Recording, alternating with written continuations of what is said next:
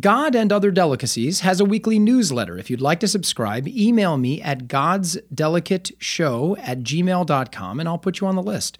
Also, if you're a fan of the show, please subscribe, rate it, and leave a one to two sentence review on iTunes or wherever else you can give it a little push. It helps the show reach more listeners, plus, it means a lot to me because I read them and it's nice to read nice things.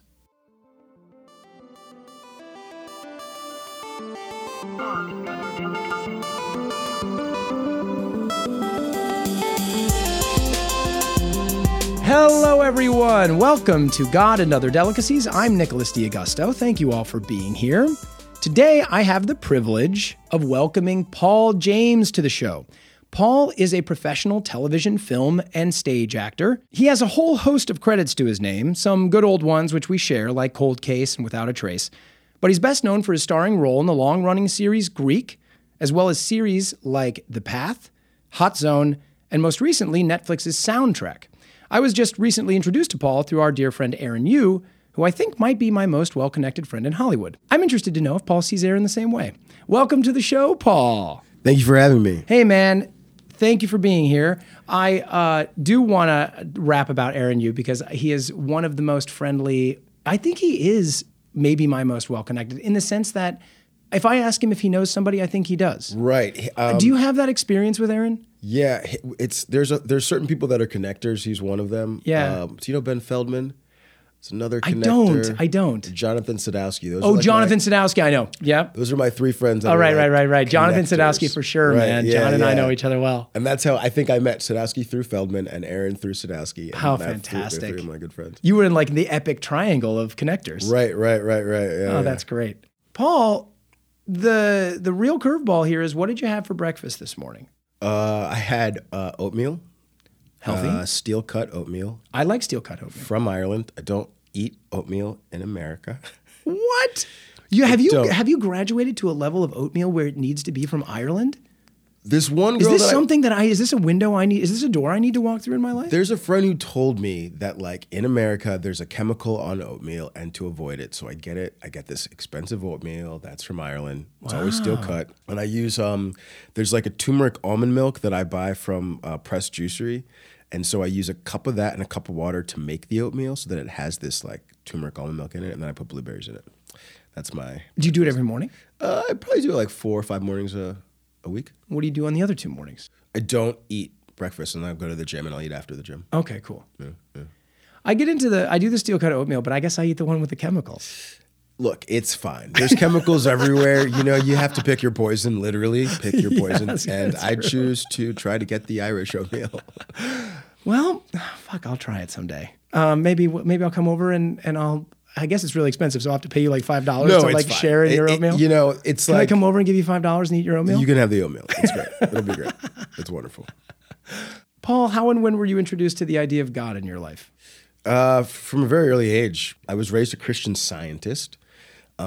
Interesting. You're my first person that I get to talk to about this. So my parents, so my father's father was a Baptist minister, had his own church, the Hall Street Baptist Church in Montgomery, Alabama.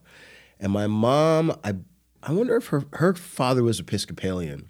And then her mother, they were divorced, became a Christian scientist for some reason. And then my mom, who I f- believe had some serious depression issues in her life, found Christian science and found that that had helped her with depression and kind of cured it. So Okay, hold on. This is your mother. yeah, At what time in her life did she discover this? I'm I'm unclear about that, um, but I know she wasn't raised in it. So Sorry, and and just for my own sense of this, I need to get some like grounding stuff. Yeah. Were you born in Alabama? You said your grandfather was in No, Montgomery. I was born in Washington D.C., where my mom was born. Where Okay. her whole family is. My father was born in Alabama, where his whole family was. Okay. He went to Vietnam and then became a Secret Service agent and Holy shit. um, was living in New York when they met, and then moved to D.C. I think my sister was born in New York, so then they were married in New York, and then they moved to D.C. and then I was they had me. And then you just have your older sister. Yeah. Uh-huh. Cool. Okay, and then I'm sorry. So to get your to get back on track with where your mom was, you don't know when that happened, but it happened at some time before you were born, or Yeah, it happened. I believe it happened sometime before I was born. maybe could have been around when your sister was born, but it was, or you think it was even earlier than that? God, I wish I knew. I, I don't, you know, I know that there were times when I know that there was a conversation my mom told me about like my dad finding my mom like locking herself in the bathroom for a day or something like that, dealing with depression. Wow. And him like not knowing what to do. So I'm not sure then if she found the Christian science after that and that was what was healing for her. Wow.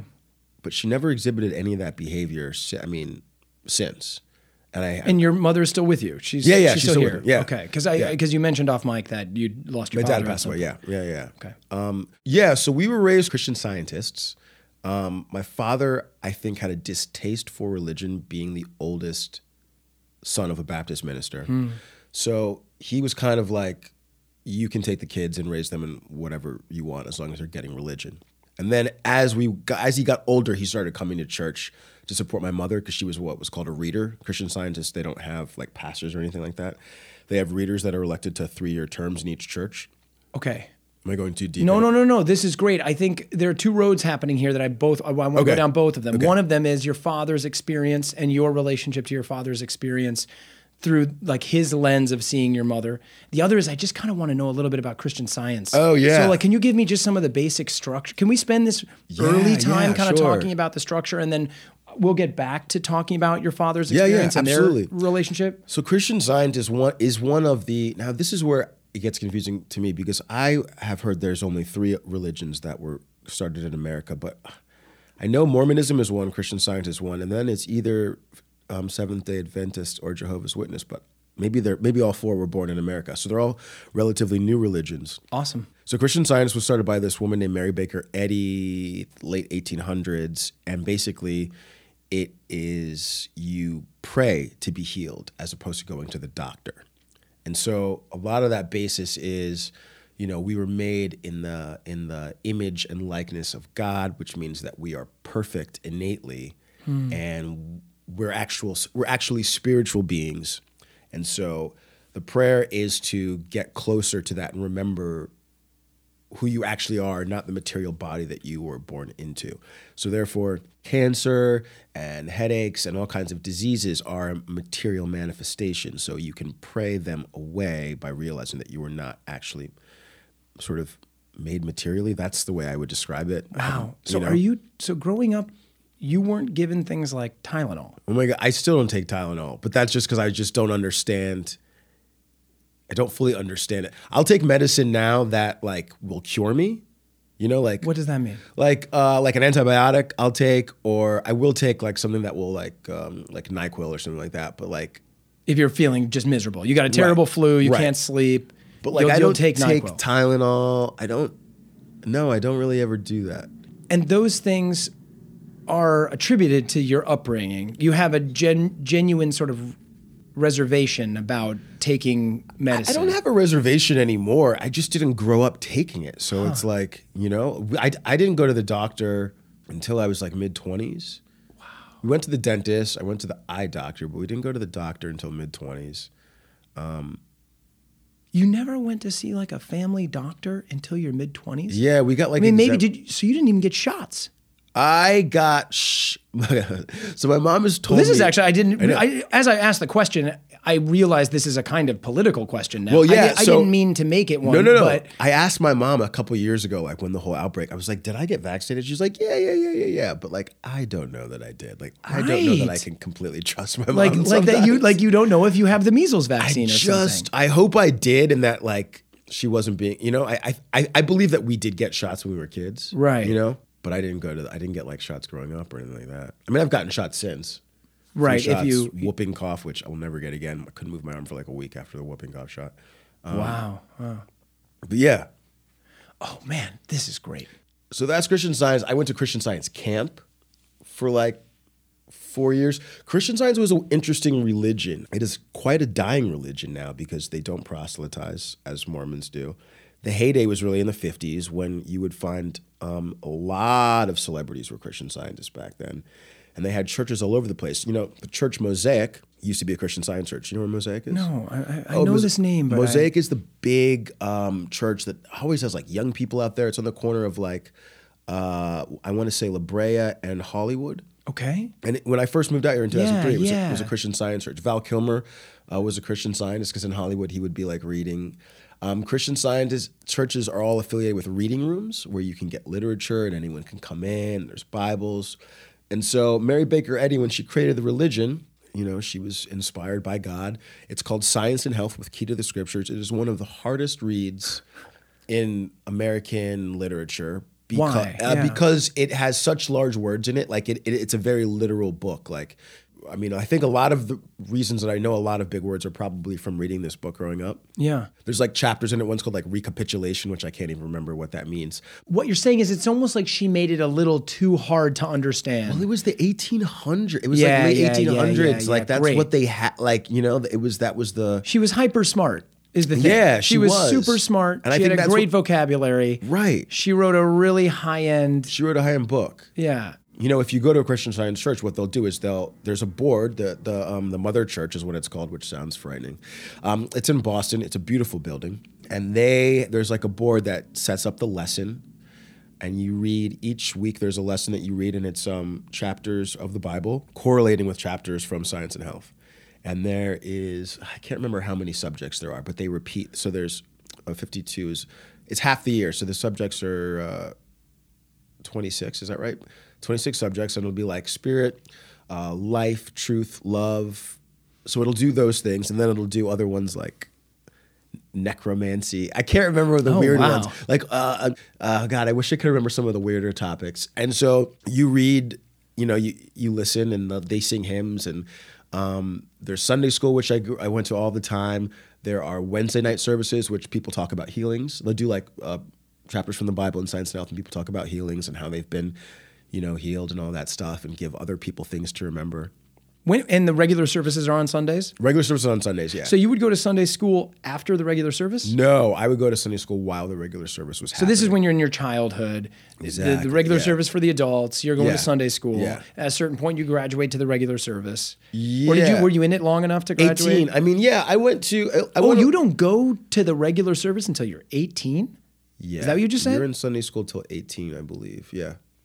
So it's not just for kids; it's for teenagers. Like, Yeah. Oh, you yeah. don't go to the adult worship until you're 18. Until you're 18.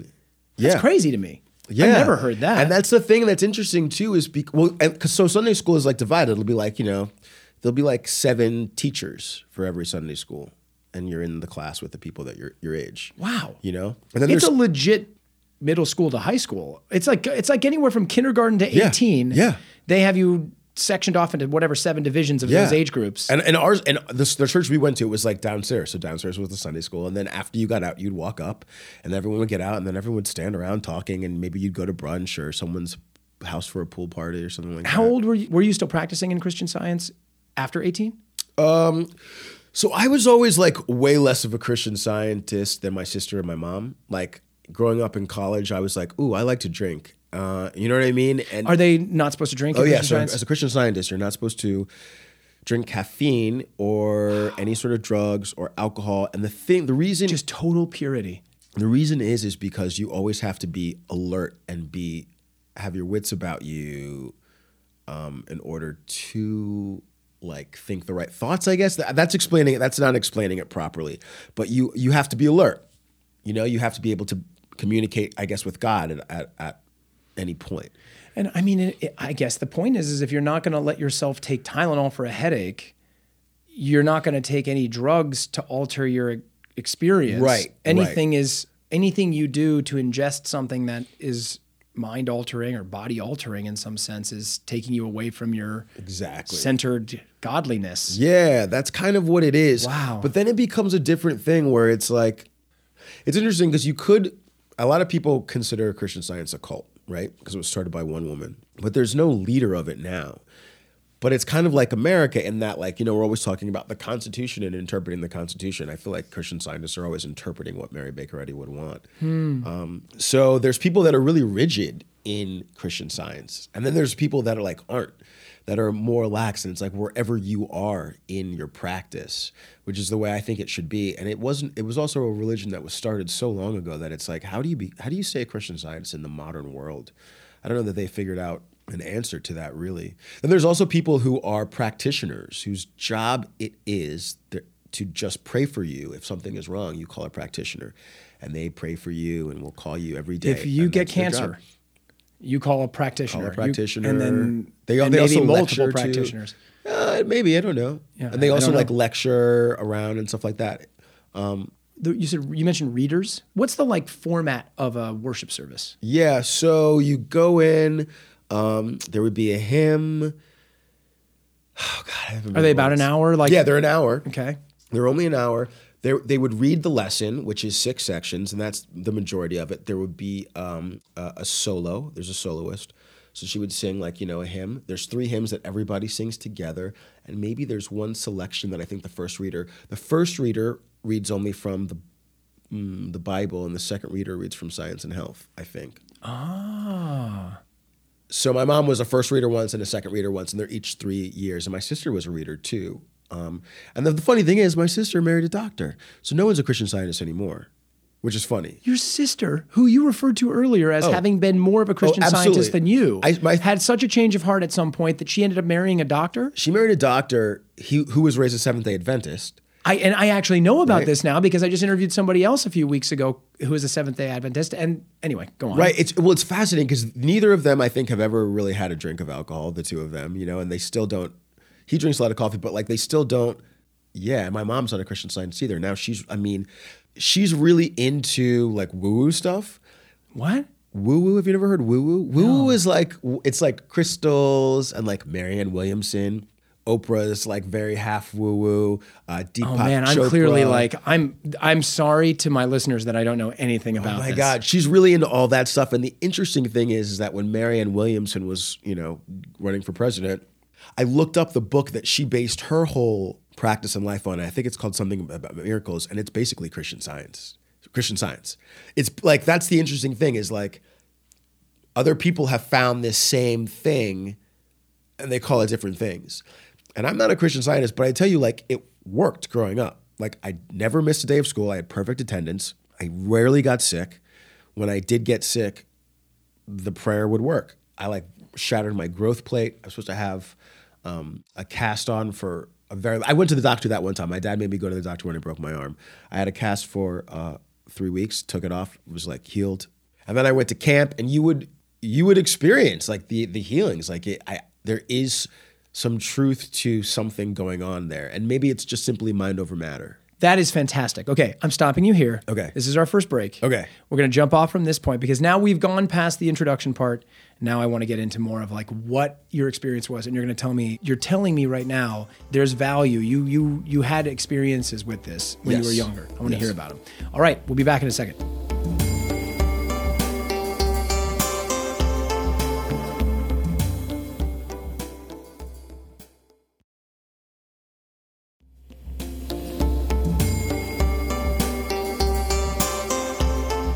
Okay, everybody, we're back with Paul, and I want to hear some stories about more about this, where you're like you felt like prayer was working for you. What I don't know is maybe you still pray in similar ways today, or don't. I don't know, but I want to hear more about how you felt the religion worked for you as a young man. Well, it's interesting, you know, it it it shapes my point of view on things in a way. I think to be a Christian scientist, you have to be it's an optimistic point of view that that gestates in you when you when you're when you're learning it, you know? We would like if I ever had something wrong, you know, if I ever had a headache or a pain or something or I was sick, I would literally like chant, there's no truth in pain, there's no pain in truth. There's no truth in pain, there's no pain in There's truth. no truth in pain. There's no pain There's in no truth pain in truth. like little This is a thing. this is like a thing that i was taught that i would say This is a thing that's in the book. This is an important. This is an important so many things in the motto of the Christian scientist. i don't know if that's true or if it was just like what my mom taught me Okay. or you know um I and my father are one. there- There's all these things. I, it's so hard for me to remember, but there's like the, we say the Lord's Prayer a little bit differently. Instead of like trespasses, we would say debtors. There's there's a Hmm. thing like that. Um, then there was like its spiritual interpretation. I can't remember that. I should have studied this before I came on here. Um, but there's like lots of mottos and things that you would remember, things that still make sense to me. You know, to this day, I'm not very religious um, now. But it's an it's it's an interesting way to grow up too because it's very isolating. You know, I would have to leave class when we would talk about health. you had had to leave. Yeah, I would leave class and sit in the library when we would talk about health. And I think Hold on, because your religion, Mary Kay Eddy, Mary Baker Eddy. Mary Baker Eddy, Mary Kay. That's a that's a that's, That's a makeup. makeup. That's funny. Mary Baker Eddy, It'd be a funny sketch no one would get except for Christian scientists. And but boy would it kill. yeah, um, She didn't want you to hear I don't know about that that's it. Not only Baker just like Eddy you, thing. but the, whatever it is, it's like not only are you not supposed to take the medicine, you're not supposed to hear what they have to say about it because you might be converted to the idea that medicine might be good. I think it was more of the fact that we didn't believe in diseases, you know? And so when they were talking about tuberculosis and all this stuff, I would just be in the thing. And also, I was What does that mean? You don't. Sorry to interrupt. Right. What does that mean? You don't believe. What does it mean? You don't believe in tuberculosis? Well, like, like, I they said, they the- just like tuberculosis is is it's a it's a material manifestation that attacks the material body and since we're spiritual beings it's no more real as you know the hair on your head which is real but it's material it's not who you really are you're, you're really a spiritual being and so christian scientists don't believe in like afterlife and heaven like other people do you know they would say like heaven is all around us so when you die you don't like go to a different place you just become part of the heaven that's around you you know Does that mean that spirit lives? It doesn't take shape or something. No. Like eh, you don't. They don't believe in ghosts. No, I don't think it's like that. Like I said, I haven't really been involved in it since for a long time. And I don't. Just so you know, like the show is not meant that you have to be an sure. authority. Like I'm For just. We're just a couple of people trying to like suss, uh, suss it out. But I need to ask these questions because I am fascinated by some of the things that like It's are coming really out. And in some ways, you're probably trying to get back to like the 17 year old you who was like hearing this stuff all the time, and I get that. But Well, it's funny too. The seventeen-year-old me. I mean, like I just knew that there. I just didn't think that was the way I was going to live my life, and I knew that from an earlier age. And I also didn't really like a lot of the people that I met in church.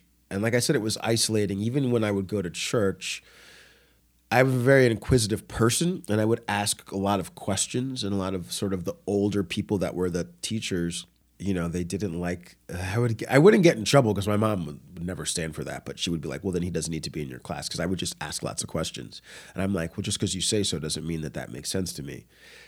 And then all the other Christian scientists who were of my age were all kind of like, we're just like dorks and like weird. You know what I mean? Like it was just weird. And then I went to camp and I loved it because I met normal kids from everywhere that were Christian scientists. You know, I don't think most of them are anyway. I saw one dude in the airport. This guy Tim Bird was my counselor. I saw him in the airport like last year.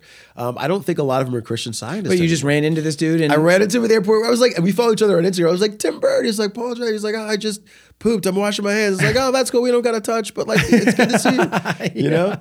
Um, but I went there for like four years until I, until I started doing like theater in the summer or whatever. And I really found just like great people that were regular people, you know, not like these weird, like strange kids that I knew. Uh, so that was really, that was like a turning point that I thought it was cool. And then we would do like, you know, 50 mile hikes and canoe trips. And, you know, it was like a sports camp that we would have, you know, prayer in the morning and stuff like that. But it was like just a regular camp.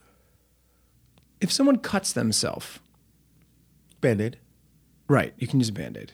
We, You can't use Neosporin. I, I didn't use Neosporin really growing up, I don't think. And maybe until, I don't remember if I used it in high school or not.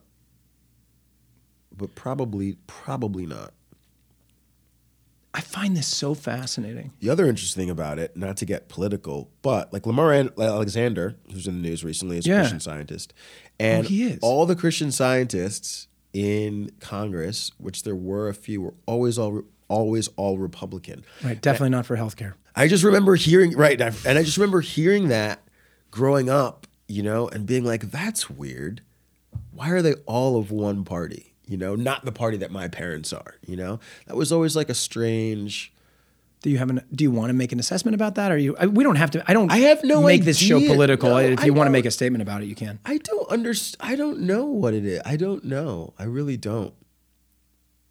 I mean, it might just be that they adhere to a a more faith centered Yeah. focus and you know pro life and stuff like that tends to be live in that Yeah, I guess so. Like- it might just be that, but I, don't. But but you're saying your parents were is- not Republicans. No, there, no, no, there weren't. And it's one of the things about that's interesting about living in Washington D.C. and having a father who's a Secret Service agent, where you literally He's a military guy too. He was too, right? But you can literally you can understand like I can understand why people vote for Trump. I can understand why people are everything. I can understand why people vote for Bernie. I can understand why people don't want to vote for Bernie. I get really annoyed and uncomfortable around people that lack the understanding to understand why people would be different. Mm. You know, that to me is like a dangerous energy. Like if you mm. can't understand why someone would have a different viewpoint of you, and I think maybe being an actor, it's also helpful. Like you have to put yourself in different headspaces all the time. Mm-hmm. I have some good Republican friends, and I love talking politics with them. We know where to go. We know where we don't want to go, and that's the great part of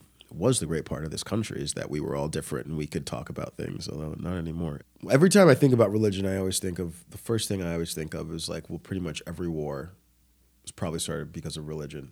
Maybe not World War One. Maybe that was like the assassination. I don't know. Certainly had a lot to do with it. But right, and so I'm like, so so I'm always like, yeah, I, I, it's always been weird to me. I don't know if it's for me. And then I think about the Holocaust and slavery and how like Jews and and African Americans wouldn't have survived if they didn't have religion. They wouldn't have been able to hold out. So then there's two you know forces of religion that you have where you're like, all right, one doesn't feel good, but then one feels like it's all that saved people. Right. It can be incredibly uplifting. You know? It can bring the bond of community, the sense of a higher, a higher significance. And Um, also, you've got a son. Like, do you are you raising him in a religion? You know what I mean? Like, are, How dare you turn this on me? Uh, I no, I, I'm not exactly. We go to a Unitarian church sometimes. okay. Uh, and I've been really digging that. It's mostly just kind of like social justice oriented. Okay. Uh, but it's a it's a definitely a place for meditation and reflection, and I've been kind of digging that for a while. I'm frankly not entirely sure uh, what. The answer is no. Yeah. Ultimately, I'm not raising him in religion, but I, I think through this show and also ultimately I just want my son to be educated. Yeah. You know, I just want my son to be educated about what faith is in many people and I want my son to be educated about what science is and reason and, Right. and what the and what the world is and what we know about the world uh, from a scientific point of view, the chronology of the universe and these kinds of things. And um, I'm much more I find much more wonder and joy in thinking about science and the formation of life on earth and Right, you know right. the the the deep like breadth of time and space that to me is a more wondrous idea to contemplate and i get a lot of spiritual joy in that. How to impart that to my child and at what age? Like i'm already doing it a little bit. There are books for kids that are science kind of books talking about the big bang and things like that and so i read those books to him. Yeah. but i also want him to know that people believe in god and define god in specific ways and i want him to know how people do that. So yeah, it's. i'm figuring it out the, I just ask it because it's something that I always wonder about. Because like being raised religious, even if you're rebelling against it your whole life, gives you this base. And I guess some people it's probably the wrong base, especially if you're being like attacked by a priest or something like that. But Sure. uh, you know, like it, it, it gives you like a moral, it gives you like a moral base in a way. yes but you know But there's other ways to get that. Yeah, and and at the risk of like this is good conversation, but I don't want to spend too much time because there's a lot more I want to learn about you to Okay, be honest. okay. But Sure, sure, sure. I I believe at this stage in my life very firmly that morality is an evolutionary trait. That we have learned this and taught this to ourselves over time as humans living together. And you know, the first cities were formed 12,000 years ago. Like 10,000 BCE was the first cities. That's a long time. People don't think about how long we've actually been hanging out around each other. And people think a lot of times that, you know, Jesus or Moses or something brought us the laws. And those laws had already been formulating over time to get us to where Moses started reinterpreting these laws and bringing new laws. And those laws were very important laws. The Ten Commandments are some pretty hardcore, true laws. A lot of those things work today. But it doesn't mean that it ended there either. Yeah, you know? yeah, for sure. There are also laws that we've needed to learn and continue learning. That's how I feel. And so, you know, I see ourselves as a part of a long evolutionary civil evolutionary train of civilization. And I feel like we can be more and more civilized over time, is the way I tend to look at things. So, morality is not something I believe you have to get from the church, but I feel you can get it there. But I think it can also be co opted. And so, Yeah. you know, a lot of people, depending on who your speaker is, and there are just countless examples of beautiful, enlightening, honest, true spiritual leaders and hypocritic, uh, lying, selfish, destructive spiritual leaders. And so the thing for me here to look at is be careful of your spiritual leaders right, for and sure. you know follow the things that feel meaningful okay that's enough talking on myself i rarely talk that much so um, you know let's take a quick break here because Okay. then we'll get ourselves centered for uh, what will be a larger third portion but we're going to be done here real soon Okay. okay so we'll be back in a second All right, guys. We'll be back.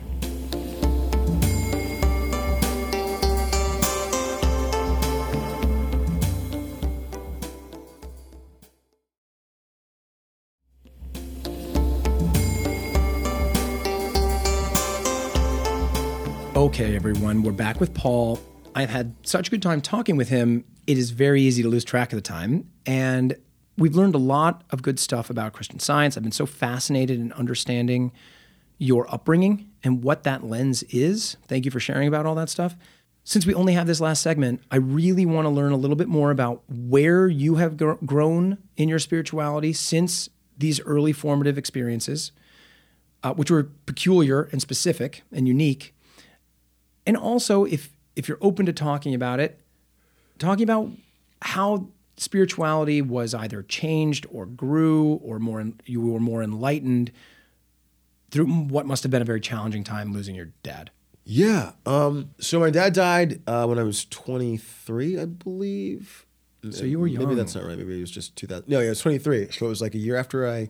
you were young Um, yeah, I'd been out here, and that was like the event of that was like the life changing event in my life because um, up until then, like I said, to be a Christian Scientist, I feel like it, it you're you become an optimist. You're always thinking things are going to go right, and you have a fervent belief that that is what will happen, and so that happens. My dad died. It was like, oh no, things go wrong, and you can't do anything about it. So I think growing up, there were all these. There was always sort of two forces. There was a Christian Scientist, which is like things can always go right. Then because my dad is a Secret Service agent, his life and training was always like what can go wrong at any time. So when he got diagnosed with cancer, he decided it was terminal, which my mom didn't tell me and my sister at the time. So he got diagnosed in July, died in October whoa really quickly. I got to fly back and was with him in July, and luckily I flew back to surprise him for his birthday two weeks before he died. So I saw him right before he died. So it was like holy shit So thankful and they that- she didn't tell you how close he was to death they knew it was terminal, but she didn't tell me until we were together. I mean, he had deteriorated. When I flew back, he looked very different. You know, he didn't look great. So I kind of knew it was going to happen. And I was like making plans to fly back from LA to try to take care of him. So he, anyways, tried to, was like, oh, I'm going to try to sol- heal this through Christian science. But he would always have been a terrible Christian scientist because he literally looked at life as what can go wrong at any moment. So that when he died, I feel like that changed my worldview. Where now I'm like, oh, things don't work out the way hmm. you think they do, or I had always believed, even like becoming an actor, like it was my parents were both super supportive. People would be like, What's your your you know, your second choice? Like there is no second choice. This is gonna work out. So after that happened, I, I realized recently that I became a pessimist. Hmm. I became a pessimist in life. recently I realized recently that since my dad died, my worldview was a pessimistic worldview. Oh, I see. And. I became a pessimist where I had always sort of been kind of an optimist until then. wow it was something that had happened since your father's death but you hadn't even really until recently Yeah, I didn't realize it. Quite it- understood how yeah, much you like the last two years, where I was like, "Oh wow, I am a pessimist. The way I look at the world." So, like the last, I would say, probably brought on by my dog died very tragically in my arms uh, uh, few years Like, ago. was did the dog hit by a car? Or no, he just like had a heart attack at the dog park. But it just like was freaking out, and then all of a sudden died. Oh my I know, I was running after a ball, and then like he turned to me, uh, and so Paul, just oy. like going through that, and then like not working for a while, and like you know trying to figure out your place in, in this world, and I know that I know that right? Like a lot of I, a lot of people can relate to that. I find that I started was being drifted towards more towards quote unquote spirituality, which my mom has had found. So after my dad passed away, she started dating, and she but a while after he passed away, and she was having trouble and was just sort of like. I feel like she was unable to figure out how to continue being a Christian scientist after that as well. You know, it just hmm. didn't make sense to her. Did he um, refuse chemo and all that? I don't. I think it was too late for that. Wow. I've never. We haven't even really had that conversation, but I'm pretty sure. July, Do you mind if I ask what kind of cancer? Yeah, he had liver and um, intestinal cancer, Oh, but really bad to where the doctor was like, "It looks like he was an alcoholic," and my dad didn't. I mean, since I was born, didn't really drink. Wow. Yeah, so I think it changed. I'm sure it changed in my sister too. I think it changed in all of us in a way. So my mom really started gravitating, like I said, towards you know all these sort of alternative uh, woo woo. Uh, I remember the one time we were having a conversation, and she was like about something about life, you know, and all of a sudden she was like, "Well, you know how you know water changes the, the, the shape of a crystal or something like that," and then there was like a 20 second pause. And she was like, "Are you still there?" I was like, "Yeah." and then we both just started laughing. Like we uncontrollably started laughing, and I was like, "Mom's getting weird," you know. Um, this morning, she texted me. Literally, this is my mom. She texted me this morning. I have to read this to you. This is like where she said, uh, I love this. You should downloading the tapping solution.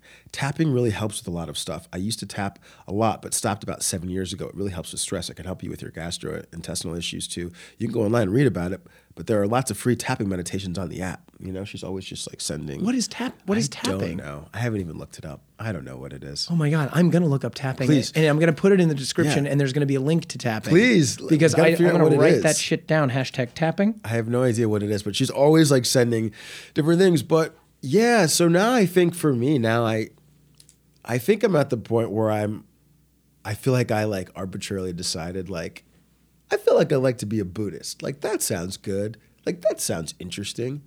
And I've read some Buddhist books and there's a lot that I can like jive with. Um, Okay, this is interesting to me. Whether you end up a Buddhist or not, I am so down for this journey. yeah. You know, this is what this whole thing is. This is how I'm expressing my journey right now. Right. Is bringing people in. I've done a lot of this myself and spent a lot of time trying to figure out what it is, how do I want to feel about the world? I have a very what I would have always called a very spiritual sense in the world, but I don't have the language. I don't that language doesn't resonate so much with me anymore. I have other language that I like to use to talk about resonance with the world. But there are just so many ways that people get resonant with the world. Yeah. And so where wherever you end up, if you end up a, a rad Buddhist, cool. If you if this leads you to seven different turns down the road, Right. but what's interesting to me is after your father died, it sounds like you did not think about spirituality much. I don't think I thought about it much at all. I think so I we're just talking 10, 10 years of this? you know? Yeah, probably. I mean, I don't want to pin you on your age specifically, but I mean, the point is, is that you know, at least ten years after your father has died, you're a pessimist, but you're not aware, aware of it. Right. You're not practicing any spirituality, like No. religion. You're not almost even thinking about the world in a spiritual sense. No, I think it was probably 2015 when I started meditating. I remember I went to New York and I I booked this this job moved to New York that was like a big job at the time and I had meditated a lot before that. You know, and I remember being introduced to yoga and, and really enjoying it and then being introduced to hot yoga and really not enjoying that and be like, mm. oh, I don't like yoga for fitness. Like that's mm. not what I, you know, I like it to relax and be flexible and think about stuff. And it was like, oh, that's a good way to that's a good way to go. I tend to run really hot. I get stressed out very easily. I get uptight sometimes, you know. I can mm-hmm. be judgmental of other people. Um, and so I feel like I see a pathway to, and I don't like those qualities about myself. I see a pathway that could change that, and a lot of that is. That's why I started reading some of the Buddhist books. Uh, I think right now I'm, there's a great book called tr- something about a truckload of dung that I've bought three times. I've lost it twice, but then found two more copies. That's such a Buddhist thing because two other people found those books. No, they didn't. No, I found them again. Oh, one, I see. One was under the couch, and then you know. So I just I was just that, that felt like such a sort of zen thing. Like Right. the book was lost, but actually what you did was you gave it to someone. I someone. gave it to someone. No, I just gave it to myself. So now I'm- but like that, I think my I took the Four Agreements. That was, um, I think that's by Don Miguel Ruiz. That's another sort of like woo woo sort of dude. Okay. Um, which is kind of a great book that a lot of people have read. The Four Agreements. One is like be impeccable with your word. I can't remember the other three. I'm so bad at this. Well, whatever. But it's like it's you know. So in the morning, I try to read stuff like that. Start the day. I'm never meditating as much as I want to, but I do love it. And I, when I do, there's a light bulb that goes off. I feel better about the world when I'm sort of in that space. So that's where I'm sort of going. And also, I think I looked at a lot of like really successful people meditate. It's even also like a way to like reset your brain. It's like when you have to like reboot your computer. Uh, so I feel like I'm drawn to that in the future. That's sort of where I am kind of hanging out. But I even have a reaction towards it because I really, even though I hated going to church growing up, I hated it. I hated dressing up and like stuffy clothes. I just knew it wasn't something that I enjoyed. I'm thankful that for the experience now and for everything that it gave me. I've had a friend who's kind of found religion and he's always tried to bring me to church and I have such an aversion to people trying to take taking me to church. Mm-hmm. I, I find that there's something about it that I don't I don't know I don't love. It's authority to some extent. Yeah. You know, someone else is telling you to, this is. But the thing is, they're just trying to tell you what's working for them. Right. I know. And that's cool. I get it. And, and and so that's that's straight up cool. But the thing is, is you spent a lot of time in church. Right. You know, you did your thing for a long time. You got your sense of what that is. For someone that's never spent time in church, they might get interested in that for a handful of years and take some things with them on the way and Right. either stay with it or not stay with it. And you can ask me once or twice, but like the what my other uh, pet peeve in life is like read the room. Do you know what I mean? Oh, I see. You're also talking about like just stop asking. Well, like the people that like just don't like are not aware of what is happening becomes such a, like a drain on everybody else because now everyone else who has like social mores and graces is has to like deal with the fact that you don't have any. So it's like if you keep asking me to do something that I do not want to do, you know, I don't want to be a rude person. I don't know, and I understand. So I understand when people are trying to be nice and be helpful. Hey, I'm into this. Try that. I do that too. You know what I mean? And you try it and let it go. Um, you're just talking about like you don't want to get into you may have been opening up i'm just going to imagine you're having a conversation and you're like i don't know. I'm thinking about buddhist stuff. I'm thinking about this. I'm thinking about meditation. I'm thinking about yoga. And somebody's like i go to this amazing church and i think that you would really love it. It will save your soul. And you're on a journey and you kind of just want to enjoy the journey is sort of what makes me feel like what you're saying. Like you want to do it on your own. And you don't want somebody to take you into a structure again. Yes, I That- think is yeah. kind of what you're telling me. And I've certainly experienced that. I've, I've, Yeah. I've had to tell people in my life, like, hey, if we're going to still be friends, you can't ever talk to me about this anymore. Right, No- right, right. No more because I don't want to hear it. You know, uh, it's cool. I really love that you love it. I love that it works for you and your family. And I don't want to talk about your nudity. Yeah. Like, I, you know, like that's great for you. I'm not going to live that way. So please stop. do you get people talking to you about their nudist beaches and things? But there are people that come are like, over. We're all naked, even the kids. We're just hanging I out. want to meet your friends. um, in fact, They're let all, me meet their they're all large. So I, Okay, I just, Good, great, more the merrier. right, right. So everyone in your family, your mother and your sister, have all left Christian Science at this point. You can all talk about it as something in the past. Yeah. And you're all sort of searchers now. Would you say in some way you're all sort of searchers now? Like the thing that maybe bonds you is that you're all sis- kind of I don't think. I don't know that my sister's a searcher in that way. Hmm. because it sounds like you and your mother are. My mother definitely is way more that. Yeah. Like your mother's trying new things. She's always willing. Sounds like she's someone who's willing to try new things. And you're My sister's not. My sister's not willing to try new things. Okay. I feel like I don't think she's so much of a searcher, but maybe that's wrong. We don't. It's funny. We don't really talk about that too much. My sister's an author. She's a wonderful author, L. Penelope. Um, so we talk a lot. We talk. We L. Penelope. El is that like a pseudonym or is that her real name? Leslie Penelope is her. Leslie Penelope James. All right. She goes by L. Penelope, and her We've books are great. We've got an L. Penelope plug. So we talk a lot about like character, story. You know what I mean? Like we have lots of conversation. She does a podcast actually about um, character and story and stuff like that. And Beautiful. we just like dive into that that's where most of our conversations go. So we don't really talk too much about religion. It just doesn't really come up.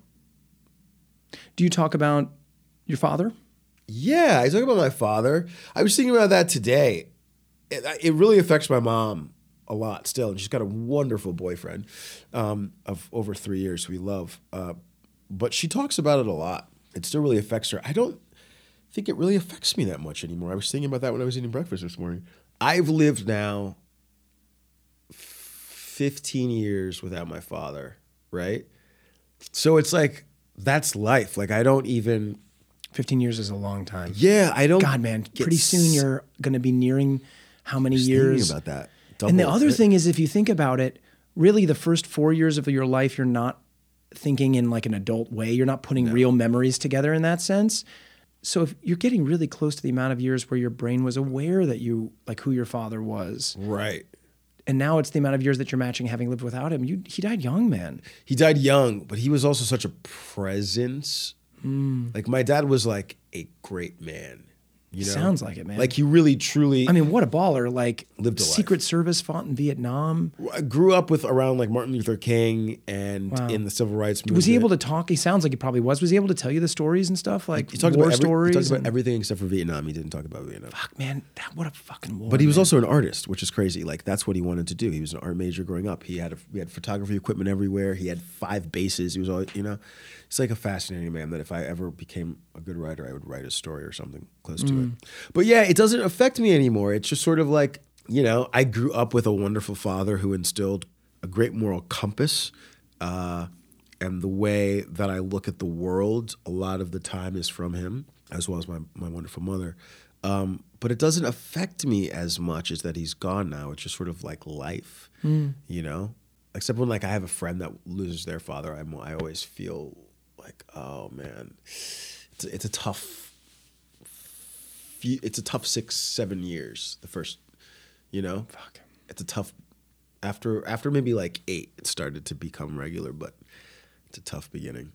I have some friends that have, they talk about that. It's like you're really you you pass through something that if you if you have both your parents who don't understand, Right. And also, every time my mom, my mom just had an eye surgery, and every time she gets sick, me and my sister are like, "Don't make us orphans," you know. Like we're like trying to hold on to, because that would be, that will be devastating, yeah. you know, no matter how old you are. Mm. What is your where do you get your most euphoric, transcendent, spiritually resonant place in the world now? You meditate, maybe it is that, or maybe meditation is just a way of living in the world for you, or in a, a healthier way of living in the world. That's cool too.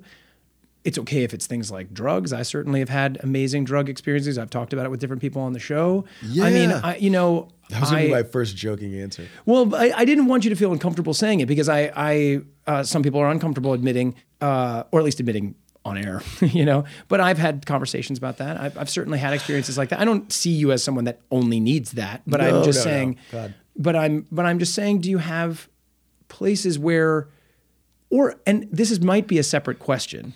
You were a pessimist, and are you now an optimist, or are you somewhere in between?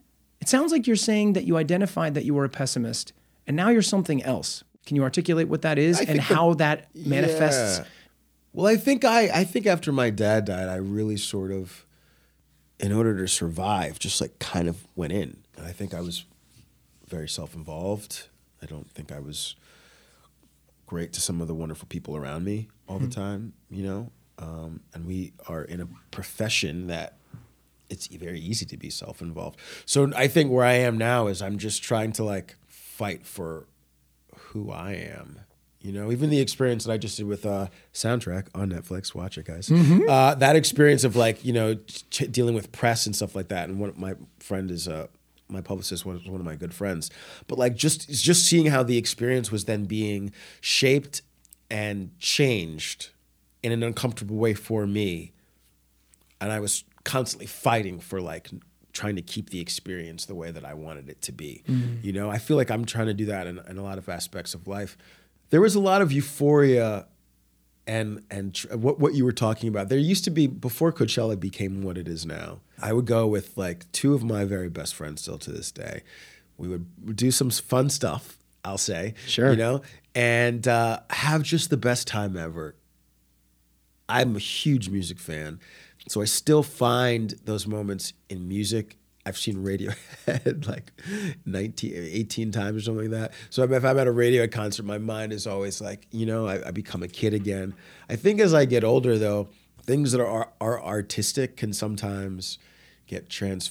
Can sometimes they're harder to enjoy just purely enjoy and i instantly think of the things that i need to do as an artist you know what i mean if i see great art it's like yeah i gotta I, I gotta write that you know i gotta i got i have got stories i gotta tell if i see a great movie or if you know if i i see a great band. Yeah i gotta pick up the guitar and i, I gotta turn this out. Mm. Right? So i think for me which buddhism can be has been really helpful live in the moment you know, there's something. Someone told me something like, if you're looking backwards too much, you you'll get depressed. If you're looking forward too much, you'll get anxious. Hmm. Right? If you're staying in the moment, you won't get either one of those things. So. Mm-hmm. It's easy to even when you do a TV show, you do it and then you got to wait like 8 months for it to come out. And if your life is just about waiting for it to come out when it invariably gets canceled after a month like Soundtrack did, Sure, then man. you're like what was that experience, right? So The best experience was shooting it. The best experience was being there. Hopefully doing it, it. it should be that way. That's Right. what it should be. You know what I mean? I have to remember when I have these euphoric moments or these beautiful moments to just let them be the moment. You know, and part of that is too is like not trying to record everything or just like try to remember and try to be in it. You know, try to when people are talking, try to listen to what they're saying instead of thinking about what you have. To, I'm bad at that. You know. Hmm. And on those moments, especially like travel days, which are terrible, I'm gonna be traveling all day. Like, how am I gonna enjoy this fucking day? Hmm.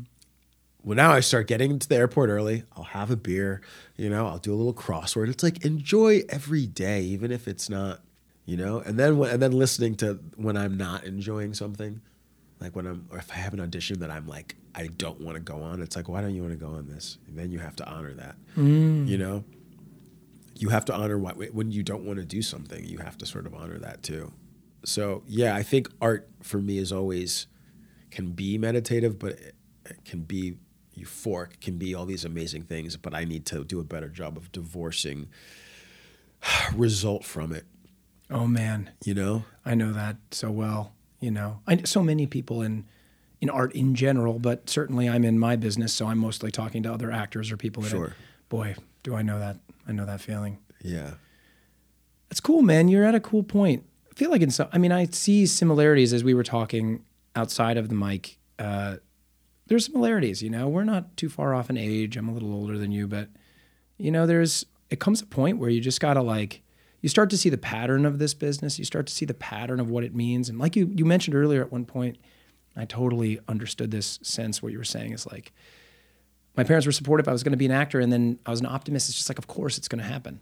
And you know, for all intents and purposes, it, did. did. It did for you.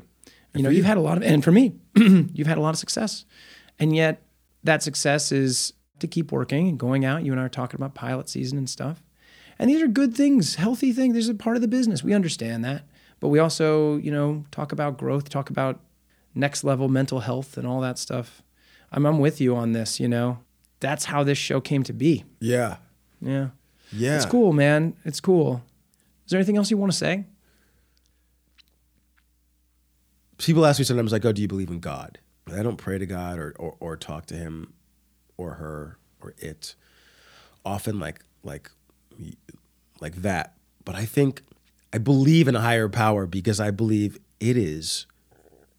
For me, it would be much harder to get up every day if I thought it was all on me. Mm. So I do believe that there is a plan, that there's a higher power. I believe deeply in everything happens as it should. I can look at every valley I've had in my life and can directly correlate that to the rising later and the lesson that I needed to learn. And sometimes I have to learn the same lesson. I'm, I'm not learning the lesson, so sometimes, uh, you know, you'll see the same thing pop up over and over again. You haven't learned that lesson. Sometimes when you're in those things, and they for you're in the hardest parts of your life and it forces you to search and to look and to become a better person and to add more skills to you and i think there's something divine about that my new year's resolution has been to listen to the signs look look for the signs. As simple as a light bulb not going out when i'm trying to read at night. Okay it means you need to go to bed. Hmm. You know what i mean? Oh the, the television's not working. Okay so don't watch television right? You know what i mean? I mean fix it but like you know like these signs that like ha- happen all the time but you're not paying attention to them. Hmm. You're trying to exert your will. So i believe into sort of like sitting back figuring out what to do listen to the signs. That's my that's my 2000 did i say 19 that's my 2020 creed That feels good. I don't know if you said 2019. If you would have said 2019, I probably wouldn't have noticed. My brain is like half mush. yeah That's cool, man. It's very much living in the present. It's you. You've mentioned that in a few different ways. Buddhism. You've said present. You know. You you you can tell that. I mean, it's the journey of all of us. Like anybody that's tuned into this stuff, you're talking about that in different ways. But I look forward to keeping tabs on you and seeing what the new. Do you play music? Do you have a band? i don't have a band no i just have like guitars and You just like playing. i just love playing you know Are you I- good? Uh, no. no, I'm not. I'm not good, but I don't think that I'm bad.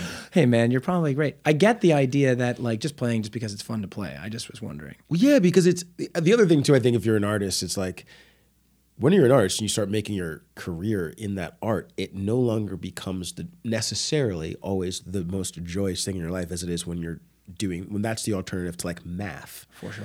right?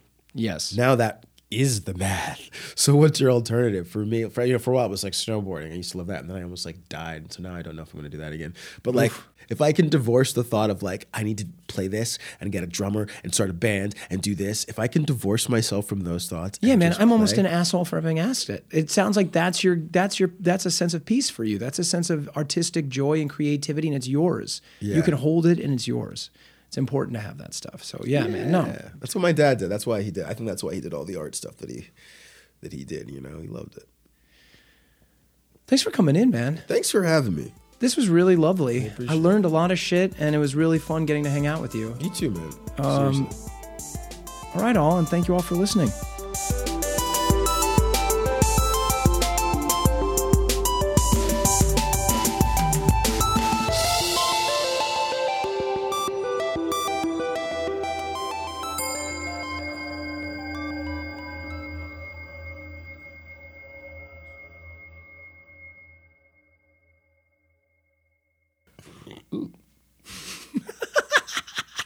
Know what? I'm going to edit that out, but leave them all in. but but if you're cool with me leaving it in, I just if you could have seen his face, it was. I'm like the Well, you mentioned gastrointestinal Oh my stuff that your mother's writing you texts about I gastrointestinal stuff right now. Everything makes I know I offered him avocados. I offer oh. everyone avocados in the way. I was like, no, it's just telling my intestinal system. I never heard that. I know. There's this there's this Korean acupuncturist that I actually need to go back to, Dr. Min Kim. I this guy has healed many people who have like had things problems and they go to him and uh, you know, people in LA know about him. It's hard to get into. And uh, he's gonna tell me what I can eat and what I can't eat, and I gotta do that. Anyway, I'm, I think I'm going to put this after Sidebar. the end. Yeah. like sometimes I put little egg Easter eggs at the Yeah, end, yeah, and I think Dr. this will be a little. Uh, it's going to open with your burp. yeah, right. but I was thinking when I back to your question though, I was thinking like